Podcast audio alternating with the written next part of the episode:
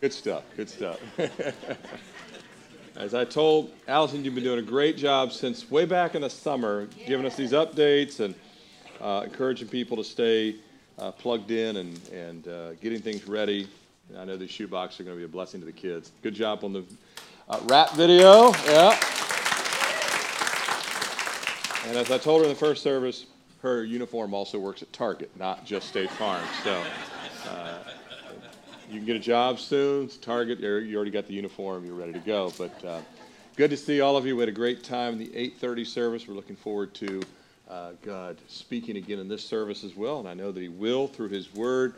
And um, just a couple of quick things um, before we get into our study this morning. Tomorrow we start the um, uh, the painting and the renovation uh, and the upgrades to the modulars. So uh, that will be phase one to get them uh, washed and, and painted with a new bright white coat. Know, we already have the, the roof has the UV protectant now and a thick seal on the roofs and now uh, the exterior. And then after that, we'll get the uh, wood trims and the, the greenery all around them. Uh, that's all coming up in the next couple of weeks. So starting tomorrow, at least the paint and the walkway will get sanded. So they will not be available on Wednesday night for the kids, but that's okay because it's our monthly prayer night, which we have called a sacred assembly out in the field. So if the weather looks pretty good right now, it's going to be kind of cool, but just wear a jacket and bring a lawn chair. And uh, you saw we had uh, a lot of people here on the property uh, on Wednesday night for the fall festival. So kind of similar to that, but it'll be totally different uh, in the sense that it's just uh, focused on prayer and we'll be out in the field. And um, I think it'll be a good time. Now, if it rains, we will be in here, so uh, no worries either way. But uh, bring your kids, and uh, you know it'll be less than an hour uh, together as we just gather, worship, and pray together for so many needs uh, for our country and and many many other needs around the world. And with that, we also want to continue to pray for revival. We're also praying, in addition to our own country, which we desperately need a revival for the nation of Paraguay today, which is in South America. If you didn't know that, uh, if you're not a geography person, that's where Paraguay is, but we'll be praying for that nation as well. And um, uh, for those of you that are able, again, it's a lot easier in the first service. If you're able to get on your knees, let's take about uh, 40 seconds of silence, and then we'll pray, and then we'll get into God's Word together this morning. Let's pray.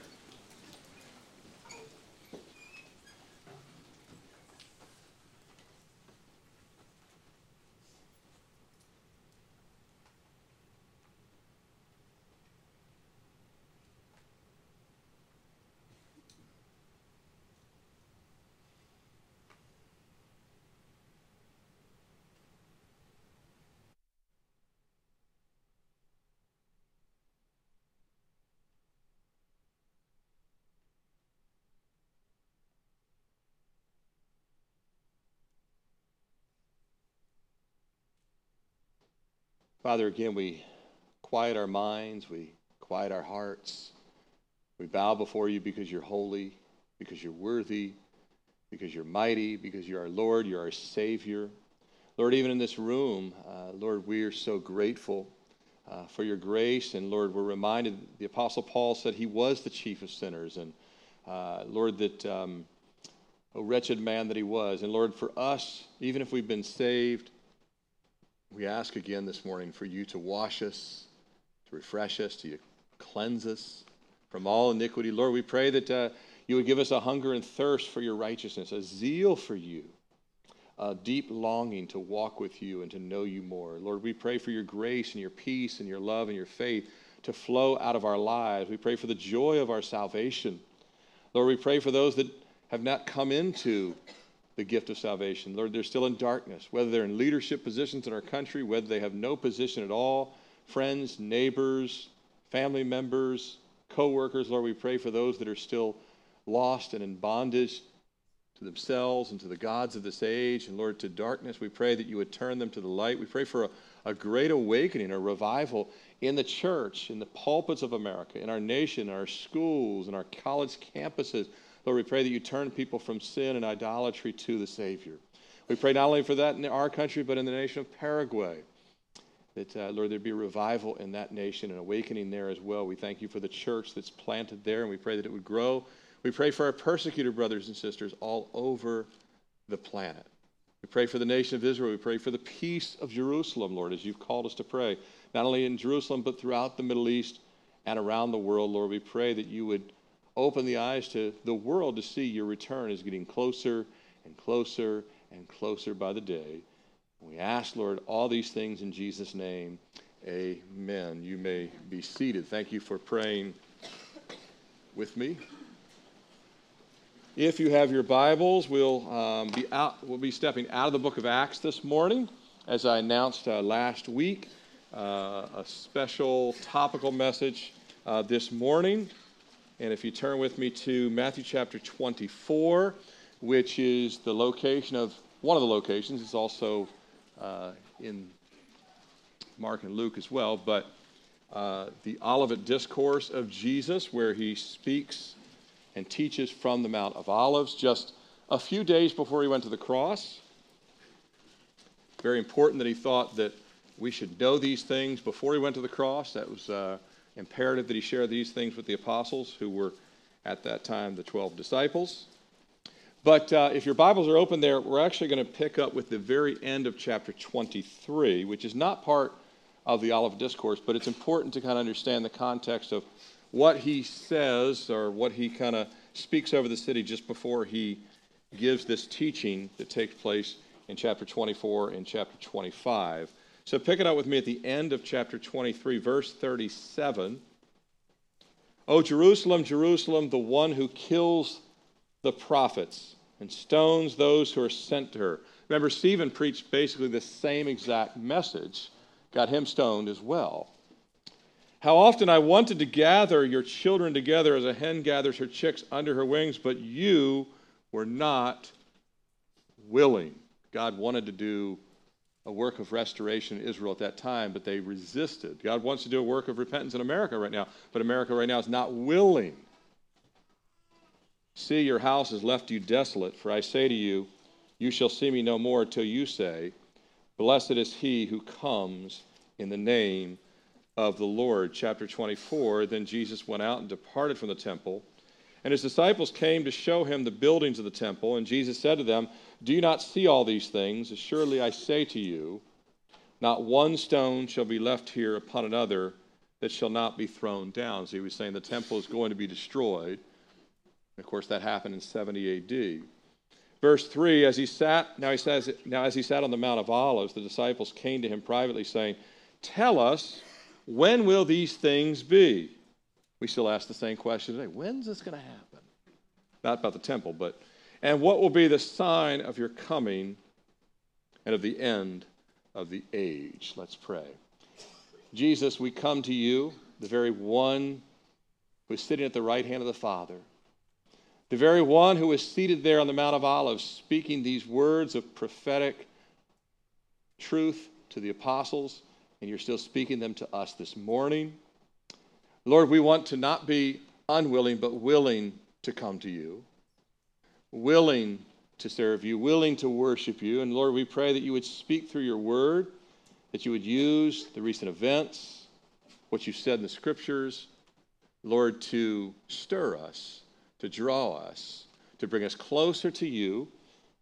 We pray, Lord, you remove every distraction. Speak to those that are watching online, those that are here in this room, out in the fellowship hall. I, Lord, I ask for your anointing, your help, your strength. I could never do this without your help. In Jesus' name we pray. Amen. So if you're taking notes, you see the title this morning What in the World and in Israel is Going On? This message is a response and it's an exhortation to a significant event that recently took place that you've all seen in the news and how it fits or how it might fit with the scriptures and the prophecies that Jesus speaks of here on the Mount of Olives. Three weeks ago from yesterday, I know it seems like 10 weeks ago, but it was only three weeks ago from yesterday, on a calm, beautiful day in Israel, as devout Jewish individuals and families throughout the southern, central, and northern regions of Israel we're celebrating a very special day. It was both a Shabbat, which is the Sabbath, as well as the Feast of Tabernacles. making it a high Shabbat or a high Sabbath, which simultaneously provides both a day of rest, but also it was a joyous celebration of this feast and festival. But on this sunny, beautiful Saturday and Sabbath morning, many non religious Jews were enjoying this weekly day off as well, by the way. Much like millions of Americans do on a Sunday right now, this Sunday as well. For many Americans, Sunday is not a church day, not a worship day, it's a yard day, it's a late brunch day, to read the newspaper day. Somebody still has newspapers. Uh, it's a sleep in day. It's a football day, big football day. It's a weekend away day, you name it, but even for many in this country, it's not a church day, it's not a worship day. Same is true in Israel and Sabbath. For many people, it's not a religious day, it's just a day off. A smaller percentage of Jewish residents were working, either being non religious or non practicing Jews, or they work in essential service like healthcare, police, military, hospitals, you know. For Israel's non Jewish residents, which are comprised of a little more than 2 million Arabs that live in Israel, and another 500,000 non Jewish and non Arabs. They could be Asian, Americans living there, Europeans living there. They too were taking advantage of an off day, or maybe they were working, depending on their vocation or their normal routines, because the Jewish Sabbath is celebrated throughout the entire nation of Israel. It's everybody, lots of things shut down, but a few people work, and whether you observe it or not is your choice. But on this quiet, sunny Saturday, a day of rest, a day of planned celebrations for the Feast of Tabernacles, suddenly, out of nowhere, the day was shattered by a surprise and an all out attack on Israel. Most intensely in the southwest region, near the Gaza Strip, where the ancient Philistines lived at 6:30 a.m. in the morning. Now remember, Hamas, if you didn't know this, Hamas gathered all of the militants at 5 a.m. They had no idea until that morning they were going to carry out this attack. They found out at 5 in the morning, get dressed, you're going to attack Israel. They didn't know. I mean, the leaders knew. So at 6:30 in the morning, led by the terrorist group Hamas, as well as many non-trained Palestinians who volunteered or they just joined simultaneously that morning when they saw the commotion to assist Hamas. A clandestine attack. How they planned it, we still don't even know. Did they pass paper? Was it only voice conversations? It, had, it stayed off the chatter of international communications. The CIA didn't know about it. Israel didn't know about it. Although Israel knew things like this were planned, they just didn't know this date.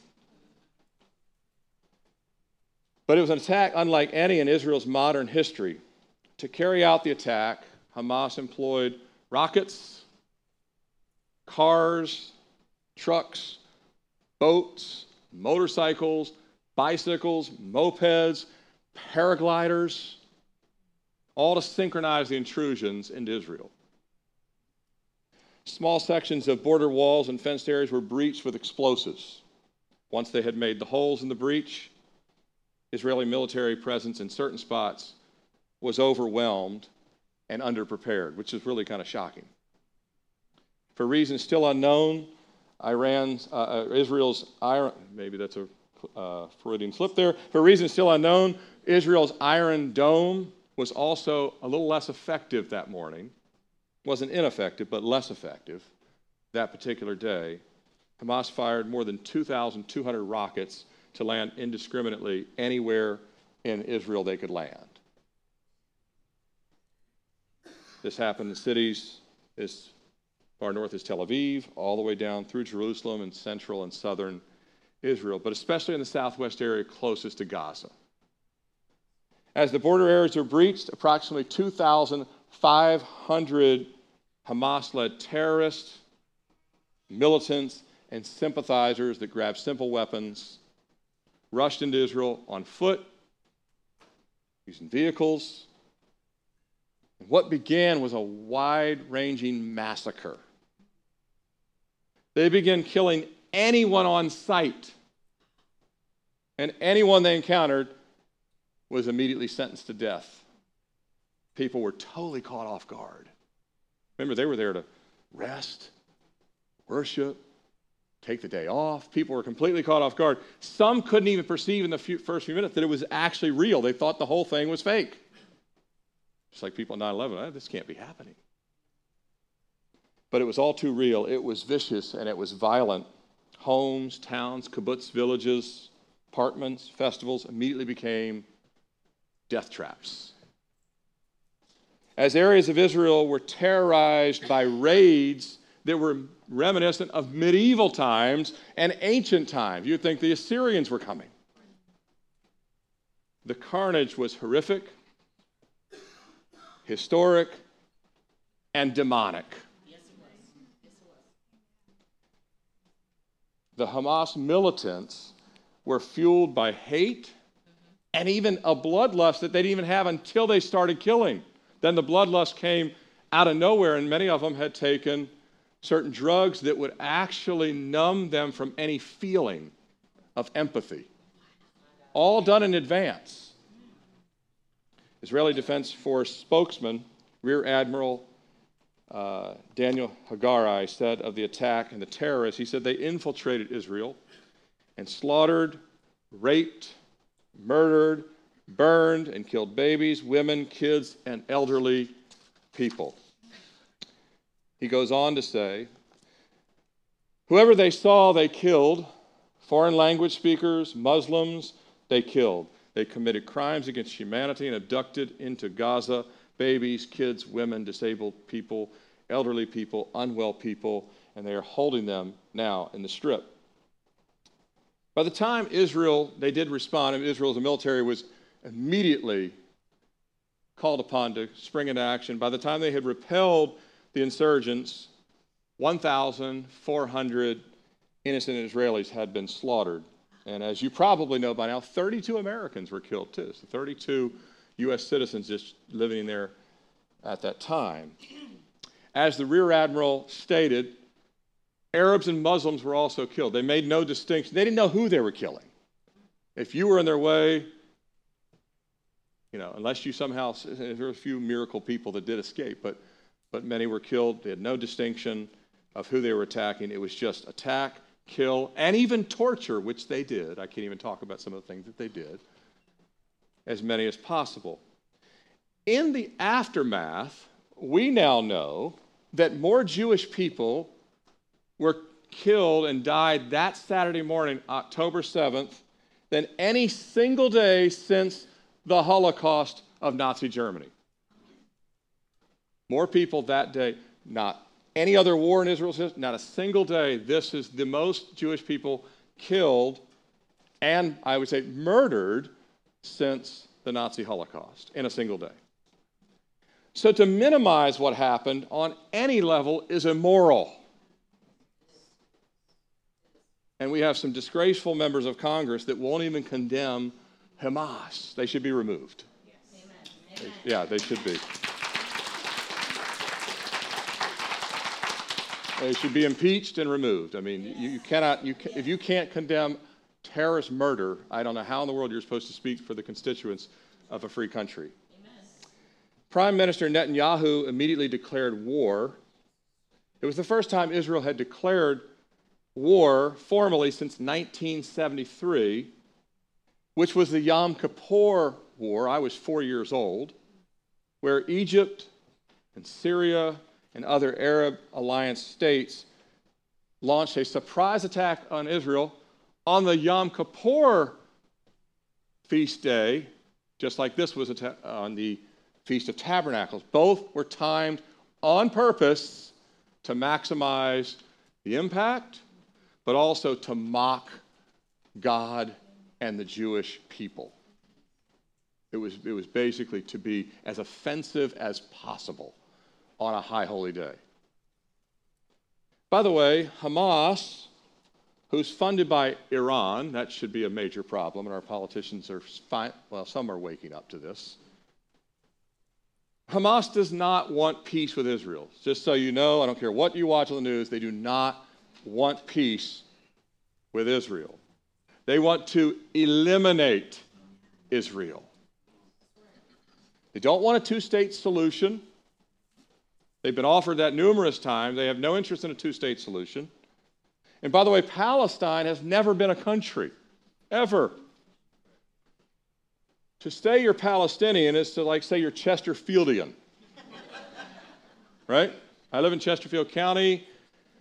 It's a location, it's not an ethnicity. Palestine has never been a country. It was named that by the Emperor Hadrian. He named it that to mock the Jewish people and take away their namesake. So he named it Palestine, which was named after the Philistine, which was their ancient enemies. It's never been a country, ever. He called it the region. Now, you can still be from a region and call yourself, like if you're from New York, you can say you're a New Yorker. New Yorkers come in all colors, shapes, sizes, although there's a similarity to all New Yorkers. But anyway, that's a different story. But you can say you're a New Yorker, but it's not an ethnicity, it's a region.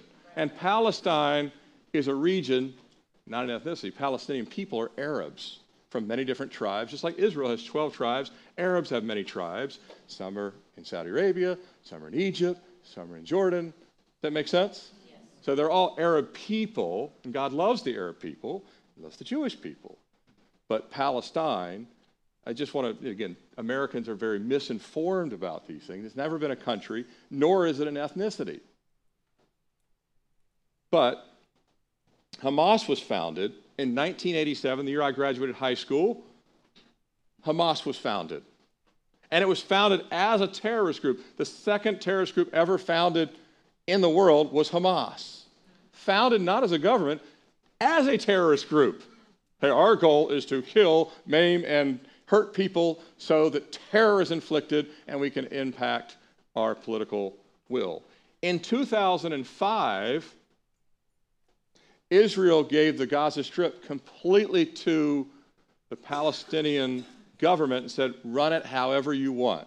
Because they, they put up the fence, there had been all the bus bombings and everything in the late 90s. And by 2005, they said, you can run the Gaza Strip, which used to be part of Egypt, but Israel gained that in the war, and Egypt didn't even want it back, by the way, because Egypt was given the Sinai Peninsula back, but they didn't want Gaza back. Israel said, You can run it however you want. A year after Israel gave the land total control to the Palestinian leadership, in 2006, Hamas gained political power, full political. It only took them one year to gain full political power after the land had been given and Israel had no more kind of say in how they ran anything. And then in 2007, guess what Hamas did? Imagine seeing this on our news. They murdered their political rivals. In some cases, they threw them off of buildings. Now, can you see, like, the Republicans won or the Democrats won, whoever lost, throwing people off of buildings. But you won't hear that in our news.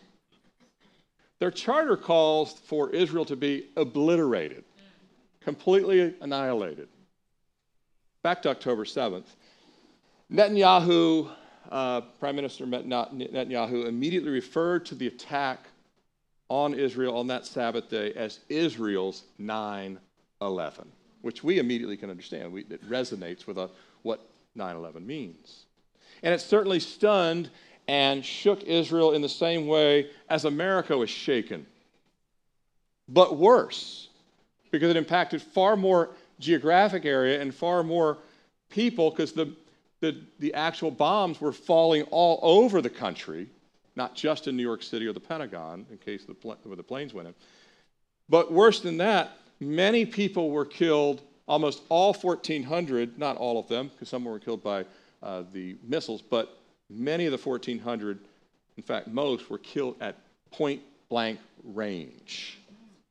And they were raped, and they were tortured for hours in some cases, burned alive, paraded on social media, on GoPros on the, uh, the actual terrorist's chest, tele, uh, uh, kind of telecasting it back to people in their own community.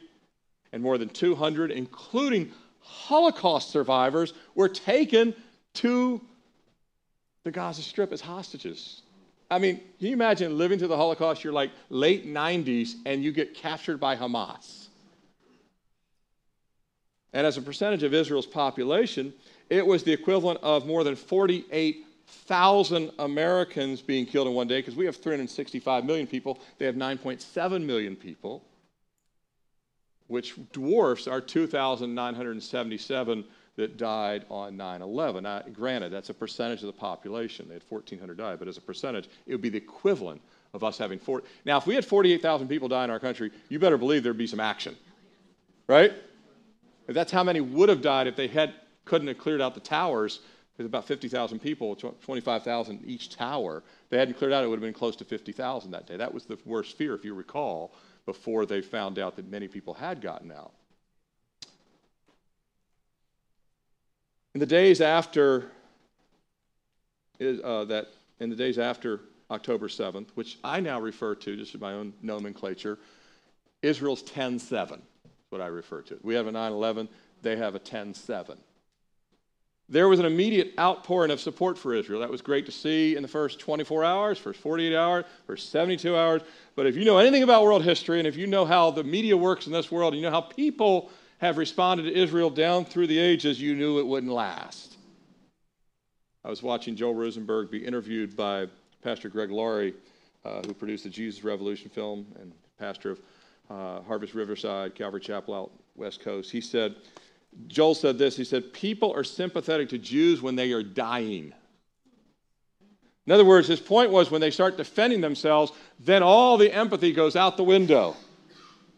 But, all right, well, you know, if there was a Holocaust or, you know, but if they defend themselves, all the sympathy, all the empathy is quickly gone.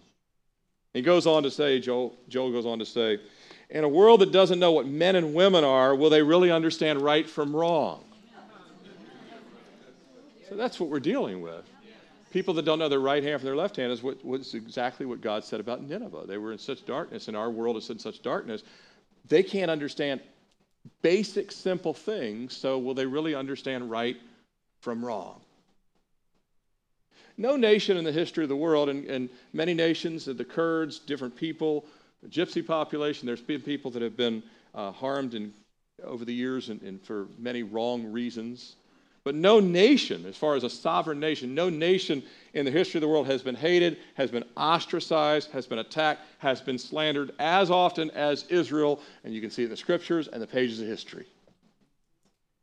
Even at times when they didn't even have land, they still were disliked for no reason other than their ethnicity of being Jewish. But again, even as descendants living outside of the promised land, because for quite a long time, Israel was not in the promised land. Most Jewish people for the last couple thousand years haven't been living in the promised land. They've been living in Persia, they've been living in Europe, they've been living in Spain, they've been living in the Iberian Peninsula, Africa, all over, but not necessarily. I mean, some were, but most were not. Ever since the northern kingdom was taken by the Assyrians and the Babylonians took, there's been a dispersion, and then it happened again under the Roman Empire. But even outside of the promised land, even not even having a nation, the Jewish people have still been hunted and hated. Adolf Hitler, obviously, the worst example of this, and some of you were still alive when Adolf Hitler, or were alive when Adolf Hitler was actually trying to exterminate the Jewish people for no other reason than being Jewish. No other reason. So it's sad and it's sickening, but it's not surprising to see anti Semitism raise its head very quickly within days of the initial empathy that Israel received, and especially if they're going to defend themselves and Hamas plays every trick in the book, put the rockets on hospitals and use their own citizens as human shield. Don't even let them go to safe places. But the anti Semitism, it's gotten bad quickly. I mean, you've got Star Davids have been painted on people's homes in Berlin. You had restaurants in Turkey say no Jews allowed. You had businesses attacked in Spain. You had 89 incidents in four days in England alone. But let me remind you and this is a great protection for our wayward country. And I love our country, but it's a wayward country. In fact, the matter is all the countries right now are wayward, right?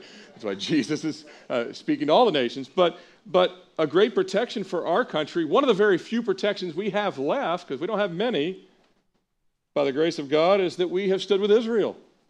One of the few protections we have left. And I remember I was 20 years ago, I had a work colleague tell me, why don't we just stop supporting Israel and our life would be easier? I said, oh, you don't know what you're asking for. I had a lot of witness opportunity when I was in corporate America. I'm like, that, that seems like a bright idea, but it's a really bad idea. God promised Abraham in Genesis 12, 3, I will bless those who bless you, and I will curse those who curse you, who curses you, him who curses you. And in you all the families of the earth shall be blessed. Notice the blessing. Now we know the blessing is um, for the nation that would come from Abraham, and the nation that would come from Abraham would be from his grandson's name, Jacob turned to Israel. Abraham, Isaac, Jacob. His grandson would be called Israel, hence the nation would become Israel. The 12 tribes would come from Jacob.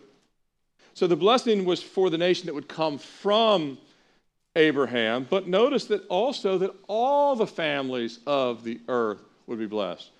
In this room, now, first of all, we have in this church, we have Arab believers that attend this church, we have Jewish believers that attend this church, and we have a whole hodgepodge of Gentiles that are not Arab, and they're not Jewish, but they're. Uh, raise your hand if you grew up natively speaking in a language other than English. Just raise your hand. If you grew up speaking, look at all the hands over here. You guys are not this side. But anyway, this side. Lots of people on this side grew up speaking another language. Why I have you do it? Because you're of the families of the earth. You're, you're proof of this verse. The fact that we have this many people with different skin tones. Some of you are originally from the, your ancestors are from the continent of Africa. Some of your ancestors are from Southeast Asia. Some of your ancestors are from the Middle East. Some of your ancestors are your Native American, you're Native American from South America, Central America, or Mexico. That is your lineage. I am a mutt from somewhere in Europe. I a mixed bag. But we are the families of the earth. Does this make sense? So he's saying, because of Israel, I'll bless the nations through Jesus. Amen. God was going to bless all the families of the earth through Israel, which is to be a light to the Gentiles, not a war at war with the Gentiles, a light to the Gentiles. But the Messiah was going to come through Israel.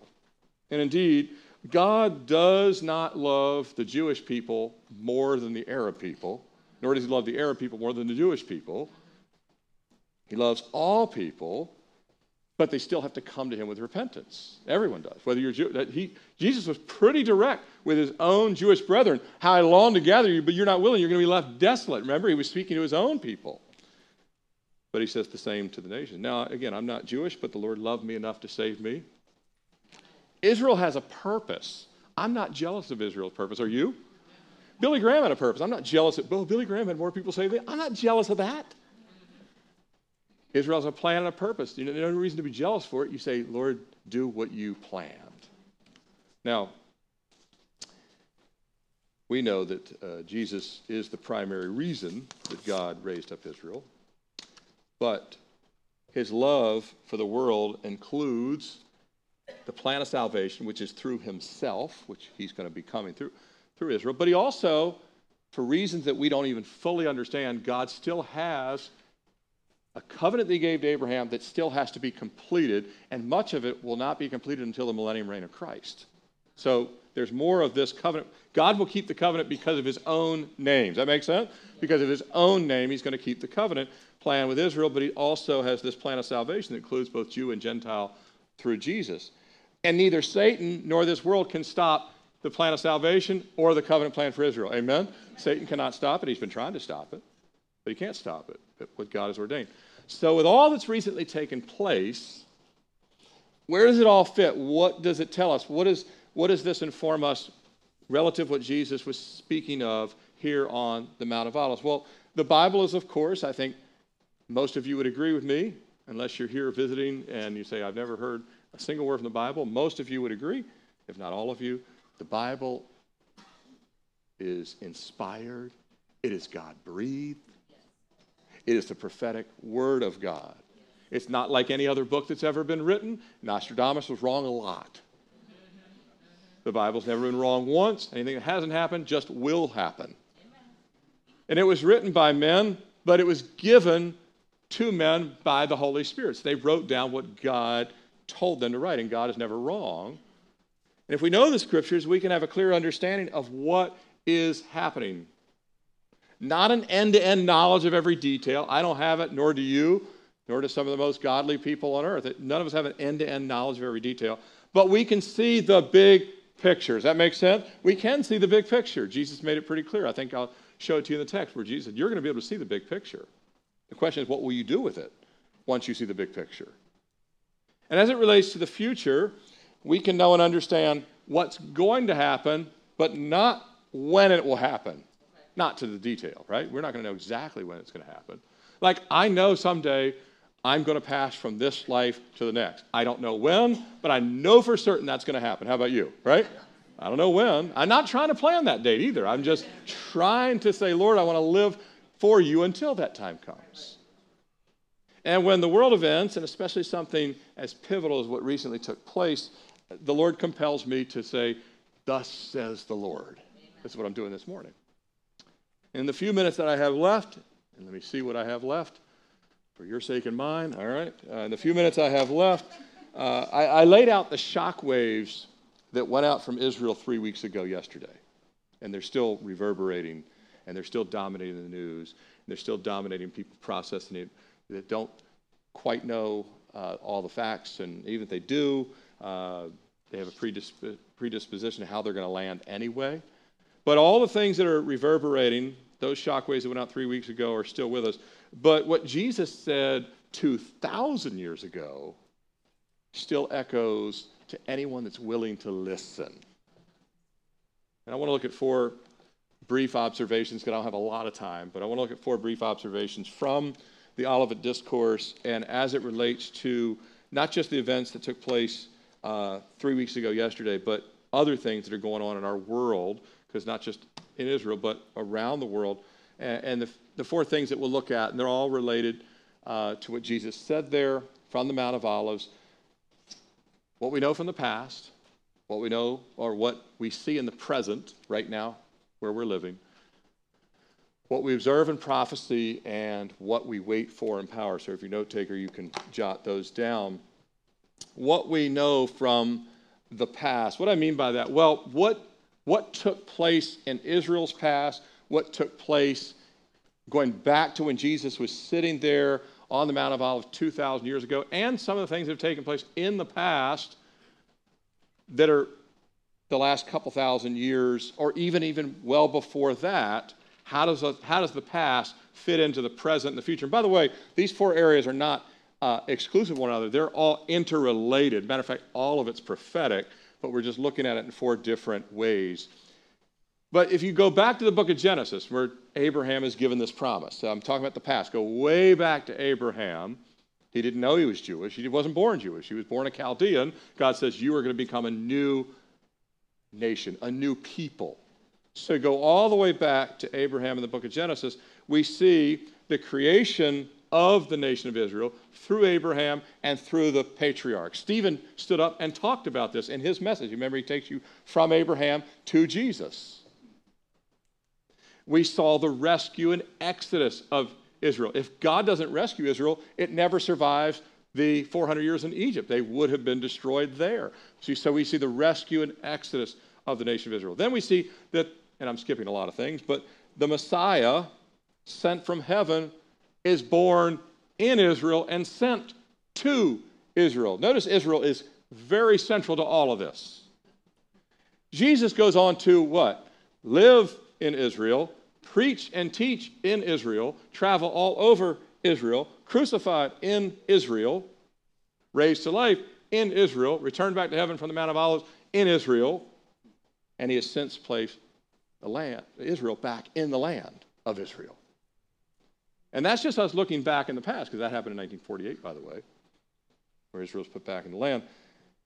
But an objective look at the past, you can see that Israel is very central to the redemptive plan and will of God. Very central. Jesus is going to come to the tribe of Judah. Very, very central. And not just central for the world, but Israel herself. I mean, she, she has to see her place in God's plan. So these verses that I read from verse 37, I don't, I don't have time to reread them, where Jesus weeps over Jerusalem, and then uh, he's facing uh, the temple. The apostles or the disciples at that time were just amazed at the because it was one of the wonders of the ancient world. They're saying, "Look at the temple," and Jesus is saying, uh, "That magnificent structure. Not one stone is going to be left on top of the other." The very end of Matthew 23, Jesus weeping over Jerusalem, "O Jerusalem, Jerusalem," and the start of the 24th chapter, Jesus sitting on the Mount of Olives will look straight west back at the city of Jerusalem.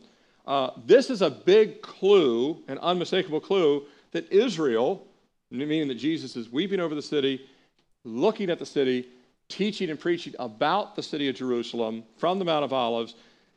It's a big clue that Israel has been for, thousand, uh, for thousands of years and remains key to the unfolding plan of God. Can we agree with that? It's key. It's not the only key, but it's very key it's not, again, it's not the only key, but it's a very key point to the unfolding plan of God. There have been long periods of Israel's history where Israel was not the focus of the world. There have been times when the Mongolians were the focus, or you know, the Roman Empire was the focus, or uh, the Persians were the focus, or just different things. Now, Israel has interwoven connections with almost everyone I just mentioned there. Not, well, to some extent, even the Mongolians. They came all the way through the, the Middle East as well. But but there's been long, time, long periods of time where Israel has not been the focus of the world's attention. But because of what God planned in the past, uh, Israel has an eternal future. And so the world's attention will and invariably always come back to Israel. It doesn't make any sense. Israel's the size of New Jersey. If you're from New Jersey, we love you. But the, um, the world's attention doesn't keep coming back to New Jersey it keeps coming back to Israel. It, it doesn't keep coming back to Delaware. Well, while the guys in, are, are presidents of the White House, maybe, but, but it doesn't keep coming back to Delaware or New Jersey or some other small piece of land. But the world's attention always comes back to Israel again and again and again and again. It's like a boomerang, but it just keeps coming back to Israel. In the early days of the pandemic, remember that? March of 2020. I'll never forget it.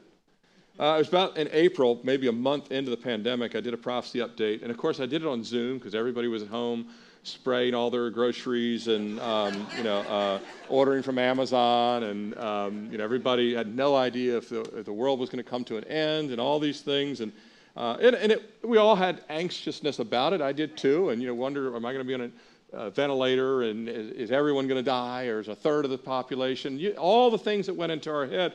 Uh, but I did some prophecy updates uh, on these Zoom updates, and so some of you dialed in. And, and I said then, and I said it based on scriptural fact. I didn't feel like things were going to change, but I knew what the scripture said. So I told everybody that was on the call, I said, look, believe it or not, all this will settle down.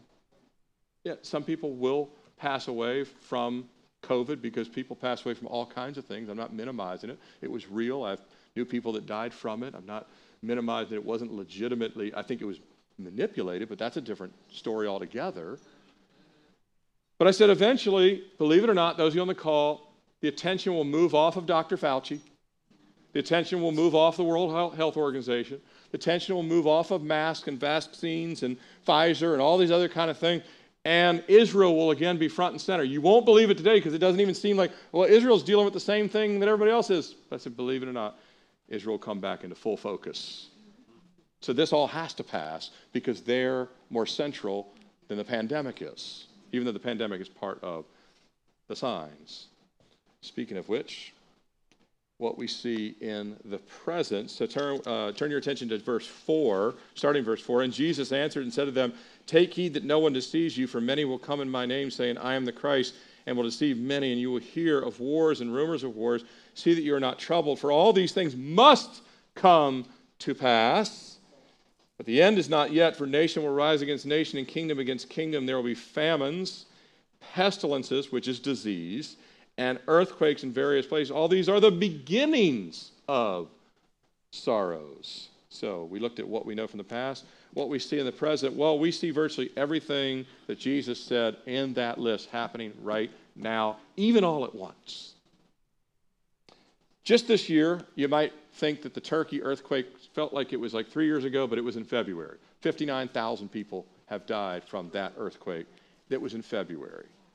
Uh, our, our, good friend John Samara, who is Syrian, who is Arabic and speaks Arabic and has ministered there, has been a great friend in keeping me updated on what's going on there. 59,000 people died there. We had the uh, earthquake in Morocco in North Africa in September. Uh, a couple thousand people passed away there. Afghanistan, the same day Israel was being attacked by Hamas, is the same day Afghanistan. The same 1,400 people died in Afghanistan as died in Israel, but one was from earthquakes and one was from murder. Now we're, as a world, uh, as an, uh, all the nations, we're all coming out of this three-year global pandemic, which is a pestilence, which which did kill many people, especially people that were elderly with underlying uh, health conditions and things of that nature. Uh, before the pandemic even ended, Russia attacked Ukraine, and you can look at all the political reasons why that took place, but the fact of the matter is, Europe is experiencing its most intense war since World War II right now. China, in the middle of all this, has continued to practice and escalate military offensive maneuvers all around Taiwan, increasing them on a regular basis. North Korea, they've been threatening nuclear uh, uh, attacks on our country for a couple of years. I actually don't think it's all just rhetoric. I believe they have real plans. And you may not, but I do.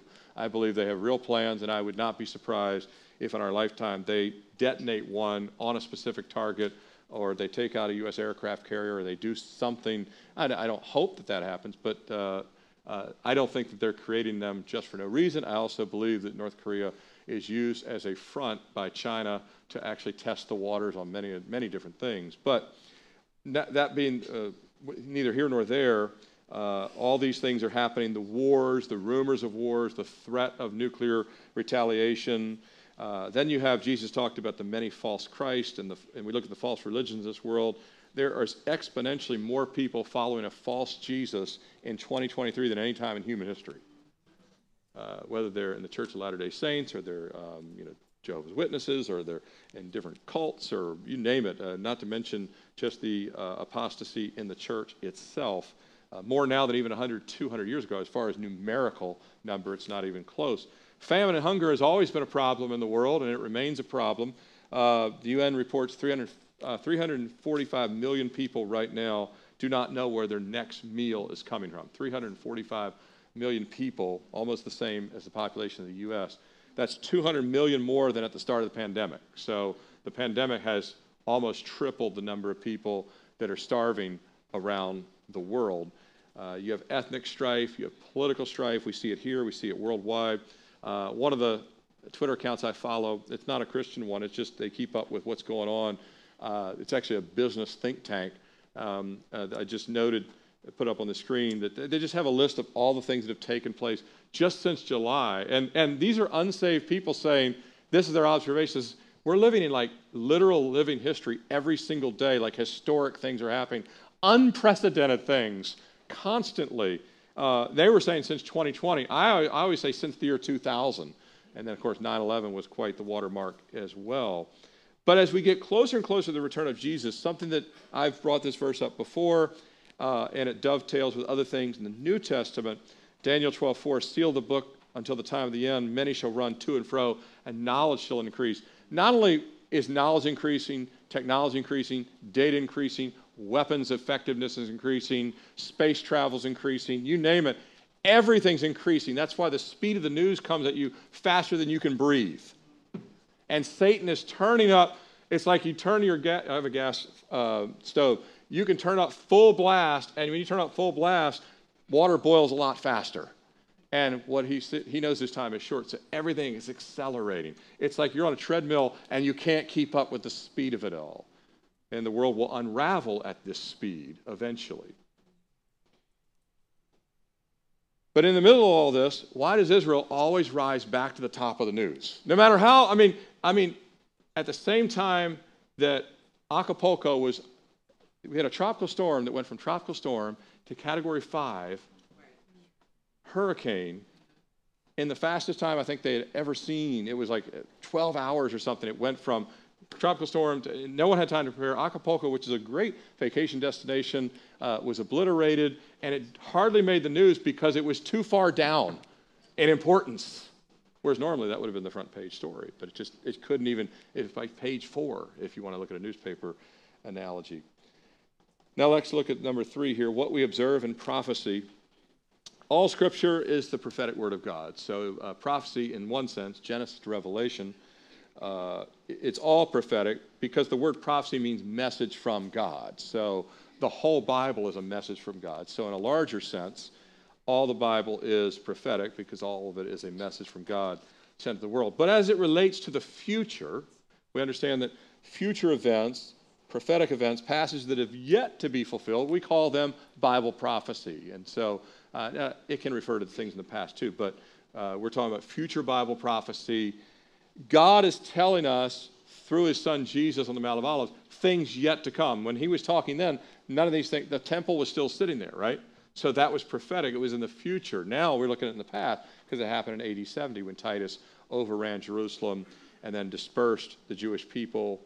But as Jesus made it clear, there were things that could be observed and should be observed if we're paying attention, and God wants us paying attention. And we know the prophecies that God has given. Jesus even said back in Matthew 16, 3, it's up on the screen, he said, Hypocrites, you know how to discern the face of the sky, but you cannot discern the signs of the times.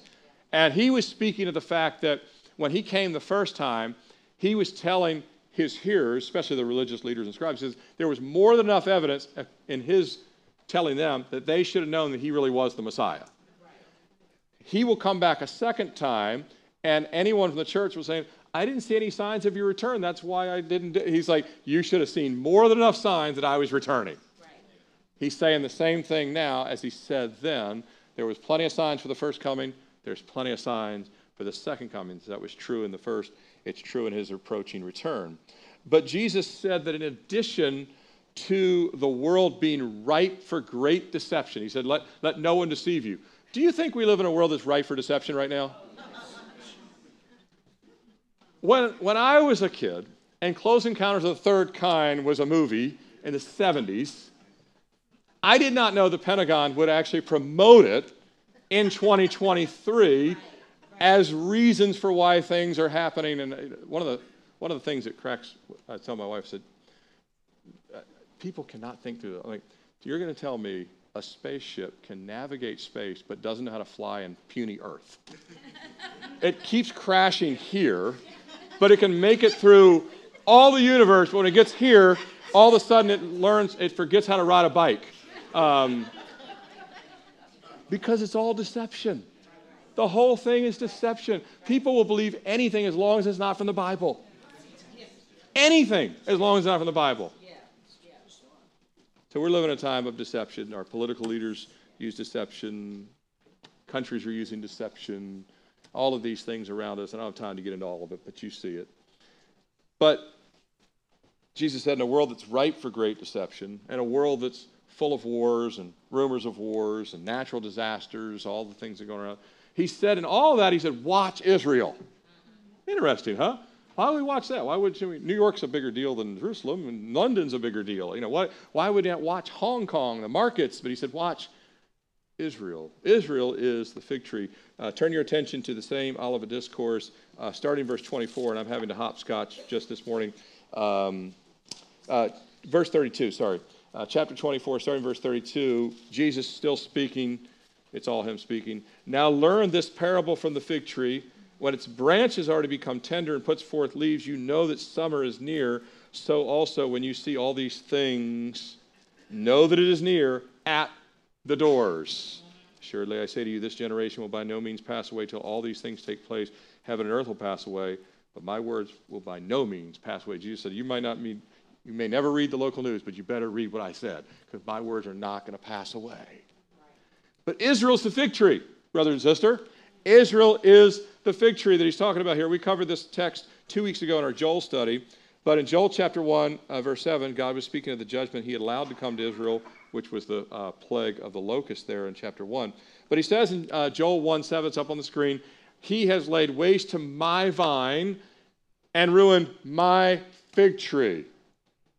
They stripped it bare and thrown away its branches made it white. Um, Israel is both the fig tree and the olive tree. Both those analogies are used by God to describe Israel as his nation. So if you see fig tree, olive tree, they're both representations of Israel. Not in every single case. Every, every time you see fig tree, it doesn't mean it. But in cases like this, Jesus is saying, the fig tree. He's speaking here of Israel. Um, Israel, we know, was replanted in 1948. Uh, this came on the heels 31 years after the Balfour Declaration, where uh, it was, it was, you know, the British Parliament basically declared that they would like to see Israel or, or the Jewish people have a homeland. And they, they declared this in the middle of World War I, and it didn't happen until 1948. But they had declared they would like to see Israel have a homeland, or the Jewish people have a homeland in the native land that was given to them by God back in the time of Abraham. But it took the pain of the Nazi Holocaust for the world to have enough empathy in the United Nations to agree that, yes, after losing 7 million people to Nazi Germany, now would probably be an appropriate time to put uh, the Jewish people back in the land that was given to them. So they were replanted in the nation in the land in 1948. When Israel took over uh, and became a sovereign, and re-became, they, uh, God had put them back in the land. And once God puts them back, they'll never be removed, by the way. Uh, so they are back there for good now. But the land was barren. It was mostly desert and patches of swamp. You could buy it nickels on the dollar if you wanted it, but no one wanted it. Uh, when Mark Twain visited Israel in 1867, Mark Twain, the famous author, uh, he visited and traveled all over the country, and this is what he wrote about what he saw in 1867. He said, Desolate country whose soil is rich enough, but it is given over wholly to weeds, a silent, mournful expanse. We never saw a human being on the entire route. There was hardly a tree or a shrub anywhere. Even the olive and cactus, those fast friends of a worthless soil, had almost deserted the country. Mark Twain had a way with writing, right? So he, he descriptively says, Look, I didn't see people, I, everything was dead. Who would want this wasteland?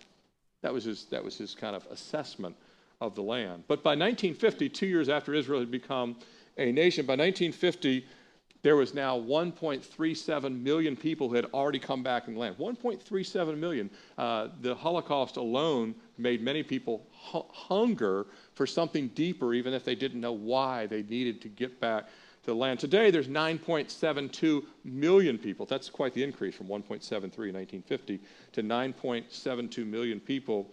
Today, Israel has flourished. It has been irrigated. It has been tilled. It has been plowed. It has been rebuilt town by town, village by village, city by city. There are indeed many leaves on the fig tree. Would you not agree?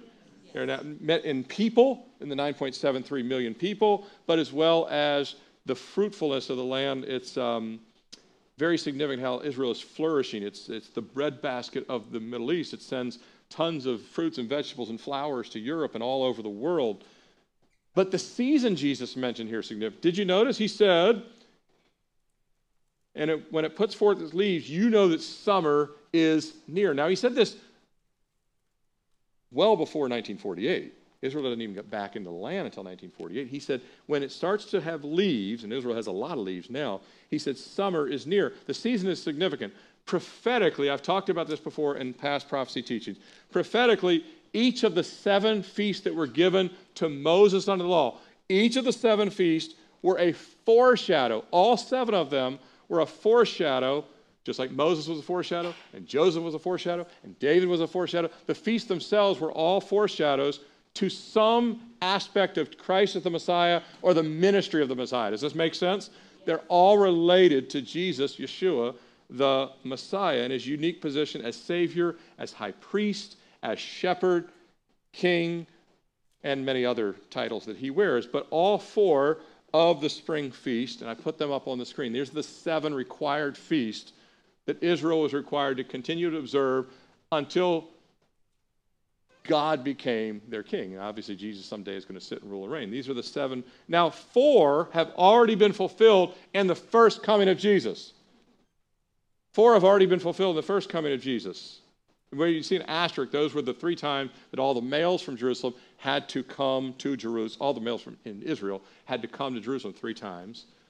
of the seven, but all seven are important. But four of them took place in the earthly ministry of Jesus, or just after the fourth one, Pentecost. He is already seated at the right hand of the Father, but he poured out the Spirit, Shavuot, Feast of Weeks. That was the fourth one fulfilled, and that one he fulfilled sitting on the right hand of his Father. But the other three are still to be fulfilled. If you were here with us last fall, my good friend Sam, Dr. Sam Nadler preached on the Feast of Trumpets. That trumpet is going to sound from heaven, and only believers will hear that trumpet because we will be gathered to meet him in the air. That is where Jesus is going to gather his church. Then you have the Day of Atonement, which where Israel will endure the time of Jacob's trouble, and they'll see that Christ was their atonement, but they missed him the first time, which is what Stephen was preaching of, right? You know, the Bible's related everywhere, right? Stephen was on to this, and so we are understanding these things. And then the last is the tabernacles, which is where Hamas attacked on the Feast of Tabernacles, is where God will come down and tabernacle in the person of Jesus Christ in Jerusalem for a thousand years. Make sense? So three remain, four are past. But he says in between is summer. Guess what? There's no feast in the summer. We have a long gap from temple being destroyed to 1948. You have fall, I mean, you have spring, spring's past, fall remains. I believe we've been in a summer period. I believe we're already into summer. Now, I don't know exactly where it all fits. There's no summer feast, we know that. The question is, um, you know, where is Israel right now? Where is the fig tree related to the timeline? Because Jesus said summer is in key here. He said, You'll know that summer is near, and there's no feast in the summer. The, the, the next three feasts come after the summer. Are we near summer? Are we in summer? Are we in late summer? That's my question. You know, from my understanding of where the feast fit, where the summer fits, where the fall feast fit, uh, and we know where the fig tree speaks of Israel. Uh, none of us can say for certain, but we know that there are other signs, and most of the other signs also relate to Israel. So, uh, as we looked at, we see the signs in the earth uh, that are related to the false religions, related to the apostasy of this age, the strife and wars. We see the rise in disease and health. Uh, that's why we have a hospital almost every corner now. And if we don't have one, we get a brand new health care, uh, little inpatient, outpatient. We can't stop we have more medicine and we can't stop disease. Do you know diseases are actually rising in the midst of all these other medicines that we have? You say, well, that should slow it all down. No, it's not. Everything's accelerating. We have earthquakes in various places I mentioned. Uh, but everything, uh, even if you go back to the year 2000, Y2K or 9 11, uh, even since then, we had two 9.0 tsunamis, uh, one in Sendai, Japan, one in Indonesia. They were two of the biggest earthquakes the world has ever. They both tilted the Earth's axis and actually caused the whole Earth to shake to some degree. Uh, all those kind of things. Even World War II is current when you look at world, the, the Earth. I mean, you look at the timeline of the world in a 6,000 year timeline. Those are a tiny little sliver. So we think of them as, oh, that was years ago, but not in the history of 6,000 years. They're very, very right present, uh, much less yesterday's news or three weeks ago's news. Now, as I kind of bring this to a close, um, I was talking to my wife about this, and I was sharing with someone after the first service as well. Uh, we very well may, and this is actually could be a blessing on one hand, but it's a strong warning at the exact same time. We could see in our lifetime, if Jesus said this generation will not pass away until these things have passed, the question is an 80 year generation? Is it a 100 year generation? 120 because Moses lived to be 120 years. Uh, what is the generation? Israel becomes a country in 1948. If you go 100 years after that, that would put us to 2048. Um, you, know, you could go 20 years of 120 years of the generation. And, and again, God doesn't tell the exact what he means of these things. He says you'll know the signs, not the exact time or specificity of things, but you'll know the seasons. And um, we very well could see a cool down which could fool some believers into just kind of kicking back and, well, I don't really need to live for Jesus because there's going to be a cool down. Because um, we might see a final revival. We might see America have a time of revival, and we might see some of our politicians repent. That would be great. I, I, I don't just pray it to pray it. I'd really like to see it. I have three daughters that haven't been married. I'd love to see them have grandkids, uh, me have grandkids someday. I, I would enjoy some of those things before Jesus comes back. But I also know we're to hasten his return where there's a blessing for those who are hastening the return of the Lord. So we could see a spiritual awakening, we could see a reprieve, and even a little period of peace. Um, just a little observation Joseph was a foreshadow, and he was given two dreams. One was seven years of plenty, followed by seven years of disaster and famine. We could see before the tribulation, there could be seven really good years on the earth where everything's just kind of hunky dory. So, how is that possible, and how does it all fit in? I'll show you in just a second. Uh, it's very possible that that could happen. Um, I'll give you a, I'll give you an analogy that works in Richmond. You could think, wow, fall's here, and then summer temps break out out of nowhere, and you get all your shorts back out, and two days later it's 32 degrees again. I believe something like that could happen on the world stage that could lull people, say, I thought it was the end. We could see a reprieve Eventually, the very nations that are in the news right now, Russia, Iran, Turkey, they're going to surround and come against Israel. Ezekiel chapter 38. They're going to attack Israel, and it's going to shock the world. It wouldn't shock the world right now. So it has to be a little bit later than right now because it's going to be shocking when it happens. Uh, the church could be taken up to meet Jesus just before that war, during that war, or after that war. So that really clears it up for you, right? So, um, but everything is moving towards the coming day of the Lord. What is that? It's when God is going to judge the world and he's going to set up his kingdom. Everything is moving towards him judging the world and setting up his kingdom.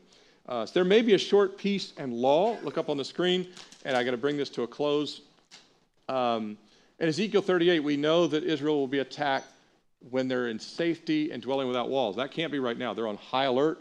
They're actually all the walls are still up. Those things have to come down. I actually think Israel will end up rooting out Hamas. I believe that they'll solve a lot of their current problems. Uh, it's going to take them some time. I believe they'll probably create technologies just for this war. They're going to need it for the tunnels alone. They're going to need robotics. They're going to need things that can actually probe down there. And they have. I used to work for a company that we did a lot of our R&D in, in Israel, so I know that they can they can design things just for this war alone, and they will. Uh, give it some time. They will ignore the world's anti Semitism. They're going to press forward. And I believe they'll probably solve some of this to a major extent. And there will be some peace come out. This is just my, uh, again, I'm not speaking definitively on that. I'm saying when I look at these passages and I look at the warnings from Jesus, because Jesus says, as it was in the days of Noah, they had no thought that a flood could actually come. They actually were still getting married. Everybody was living it up. Uh, people's businesses were doing good. Uh, they had growing dot coms to use our kind of, you know, whatever uh, vernacular. Um, but Jesus said, in the middle of all that, watch because your Lord is still coming. Because I actually believe there could be a time that could lull the church back to sleep. And then lastly, uh, Paul seems to say the same thing. He said, the day of the Lord is going to come so fast, it'll be like a thief in the night. People won't even expect it. Uh, so I believe that there could be some law coming because he says they'll say peace and safety and then sudden destruction comes. Be, there seems to be, my study of prophecy, and I've been studying for 20 some years, a little bit of a reprieve. And I don't know what it will look like. I just look at it like our last three days. It was cruising along at 40 in the morning, 38 one morning, and all of a sudden it was 82 straight, three straight days. Like, summer's back. but Tuesday it's going to be 54 again.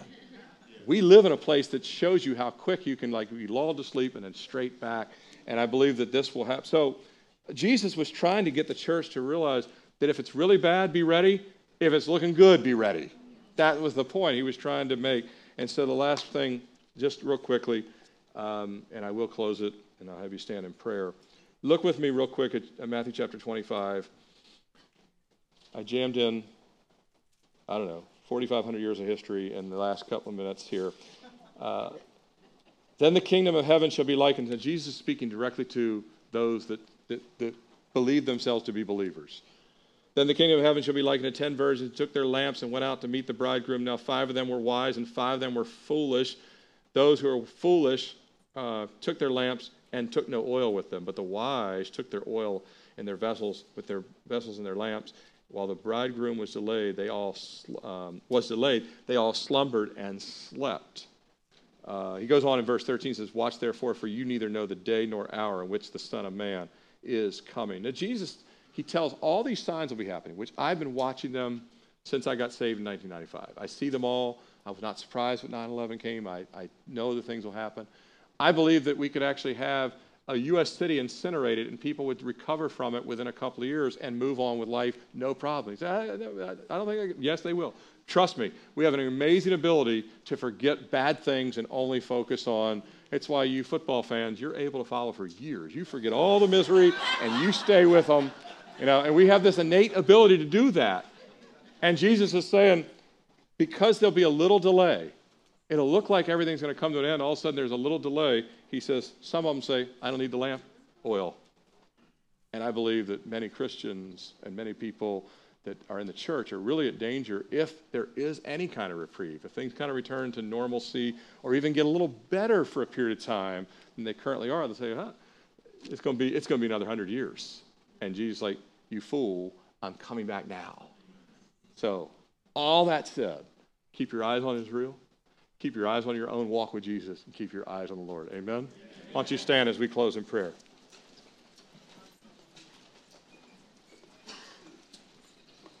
And we have no time for a closing worship song again. So, um, but thank you for being patient. Uh, I worked all week on how do I fit all this in, Lord? But I really believe that in the times we live in, I want us to see things from God's perspective. Amen? That I hope that you're watching Israel. He doesn't love Israel more than the other people, but you understand they have a role. And you and I have a role to be lights and witnesses. We have a role to actually have the oil of the Holy Spirit flowing. And some of that, was that about unsaved people or is that about people that will be left behind? I don't know. I just know I want to be in the five that have the oil. Amen? And that's pretty easy. Just abide in Jesus. Say, Lord, I'm going to abide in you and you abide in me and I will bear much fruit. Amen? Father, we thank you again for the truth of your word. Uh, Lord, we thank you that your word is, um, Lord, it's just a clear path in so much turmoil, in so much hatred, in so much bloodshed, and so much deception. And Lord, we pray that if, if there is a rapid acceleration, I don't know, Lord, I could be misreading, if there is a, a little bit of a reprieve at some point, that we're not lulled to sleep, that we stay awake, that we stay watching. You said to stay watching, that two would be walking and one would be taken. So it, there's an element of surprise, Lord, when you return, or people wouldn't be that shocked. So, Lord, we pray that we would be those that are keep our eyes fixed upon you, growing in our love for you. Lord, if we're not giving you our best and surrendering ourselves, even this morning, uh, each person here would fully surrender themselves because the time really is short. The day is getting closer. It's even, as you said, at the door. And Lord, we don't know where we're at beginning of summer, middle of summer, end of summer. Uh, Lord, we just know that uh, three remain and they're getting closer by the day. And Lord, just help us to be watching and ready. And may the Lord bless you and keep you. The Lord make his face shine upon you and be gracious to you. The Lord lift up his counts upon you and give you peace. In Jesus' name, amen.